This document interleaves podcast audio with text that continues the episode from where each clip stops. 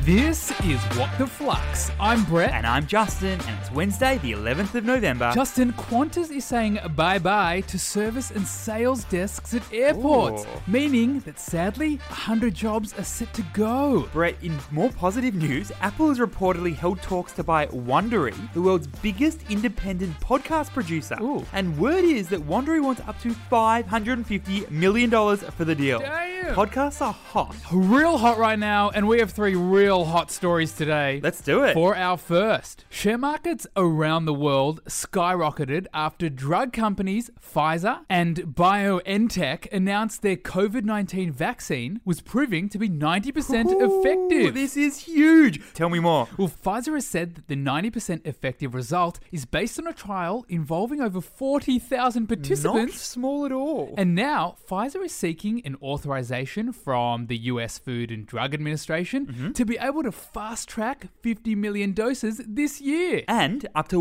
1.3 billion doses next year. Now, this is great news for us, Justin, Right. because only last week, Prime Minister Scott Morrison revealed that the government has secured 10 million doses of the Pfizer BioNTech vaccine. Great news for all of us Aussies. So, what's the key learning here? A vaccine has the greatest potential to get economic activity back to a healthy state. More than any government stimulus package, More than any central bank lending. and more than any reductions in the cash rate. Ultimately, these are all temporary band aids to cover up a big, ugly, hideous scar. But this news has prompted new hopes that a viable coronavirus drug can actually end this global health crisis. Hold up there, Justin. I know you're excited, but it still needs regulatory approval.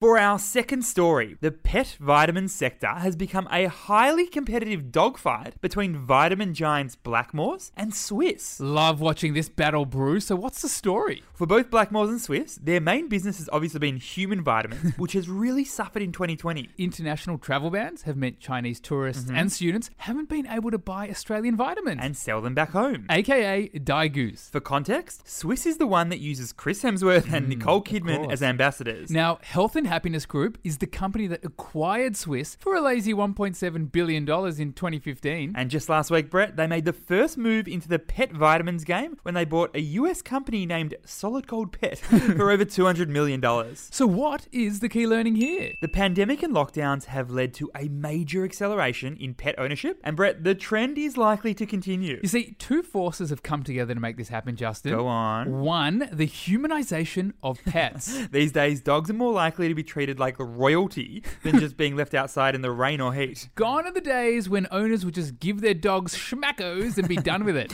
And two, there's an increasing demand for pet nutrition. Now they want to have a shiny coat for their pooch. and increase serotonin levels. What's most attractive to Swiss, though, is that the pet food market is consistently strong, regardless of what else is going on in the economy. So Swiss will be going head on into a market that Blackmores has been focused on for a little while Mm. already. For our third and final story, Australia's biggest processor of milk, Saputo, is eager to participate in the consolidation of Australia's dairy industry. Interesting times for our dairy industry, Justin. So what's happening here? Well, it's been a hell of a year for the dairy industry, First, we had the bushfires, then we had COVID. Mm-hmm. both of which unsettled the dairy industry. And now, global company Saputo is considering buying Lion Dairy and Drinks Meaning the company would become the proud new owner of 10 dairy processing plants. and brands like Big M, Yum. Dairy Farmers, and Delicious. Farmers Union. But that acquisition is subject to an investigation by the Australian Competition and Consumer Commission. So it's definitely not a done deal. So, what's the key learning here? Essentially, consolidation happens when a number of businesses combine into a single larger organization. Think TPG and Vodafone. Think St. George Bank and Westpac. Think Disney and Pixar. Generally, the reasons behind consolidation are to become more efficient, I.e., E you don't need two sets of legal counsels anymore. or eliminating competition, Or just getting access to new markets or new customers. The reason why Saputo is so keen on Lion Dairy and Drinks, though, is because they could be a match made in heaven. Yep, Lion Dairy and Drinks can bring the brands, and Saputo